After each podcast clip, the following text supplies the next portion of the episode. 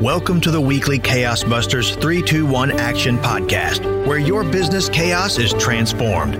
Join your host, Lisa Olinda, founder and chief chaos whisperer of Olinda Services, as she provides you with short and sweet chaos busters that increase productivity, guide you through overwhelm, nurture business relationships, and grow your business. Is work making you sick? Are you pushing hard to meet deadlines and get everything done? As we strive for perfection, am I the only one? We must be careful that we do not push too hard.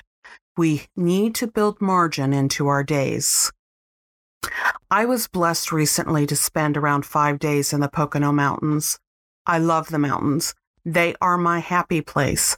I love the crisp fall air, the changing leaves, and the sound of a stream trickling in the distance. Hiking and photography are two of my passions. I was fortunate to enjoy both. This time away was vital to my mental health. The absence of travel has been challenging. COVID has put a halt to all of my outside conferences and retreats. The arrangements for the September journey to the Poconos had been made in late spring. I left the plans in place just in case. I am so glad I did. I was burning out fast. I can always tell when burnout is imminent. I am cranky. Problems seem 10 times as, as worse. I eat poorly, sleep poorly.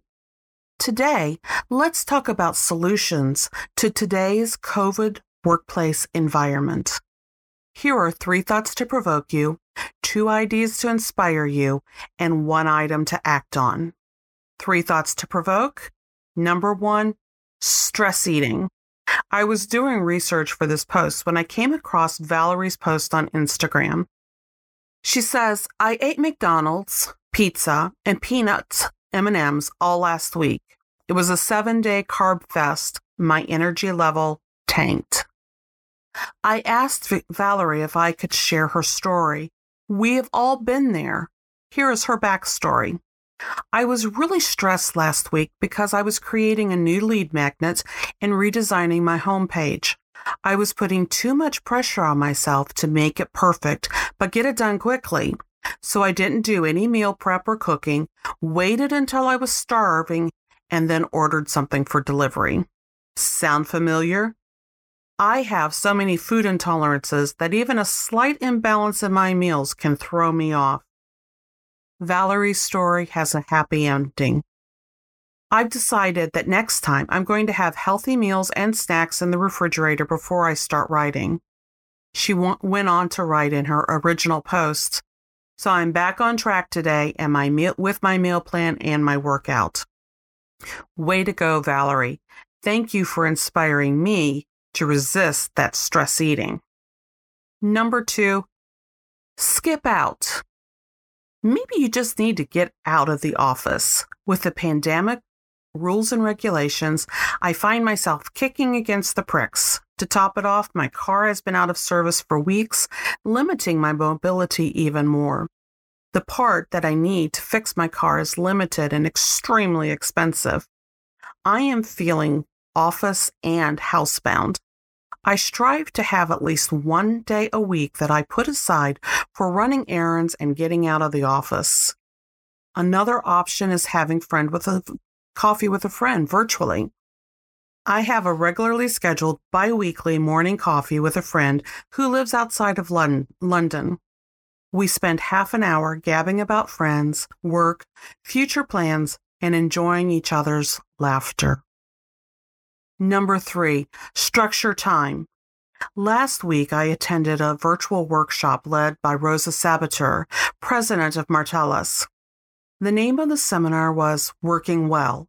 We talked about meta do's and meta be's. Meta do's are things I am called to accomplish.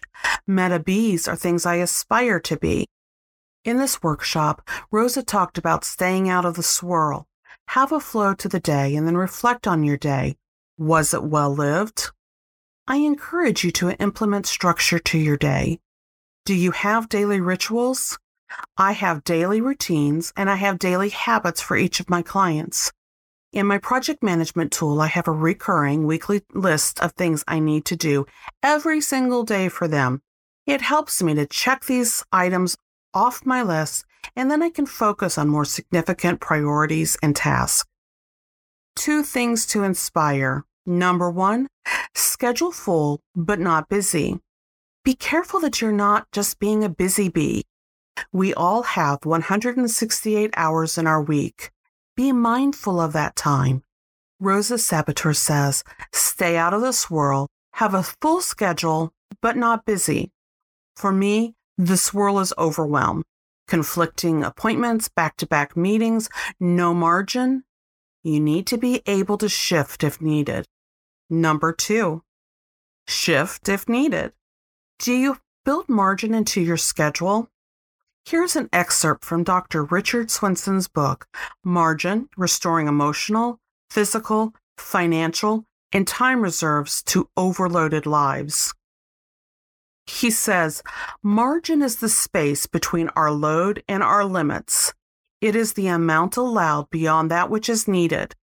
It is something held in reserve for contingencies or unanticipated situations. Margin is the gap between rest and exhaustion, the space between breathing freely and suffocating.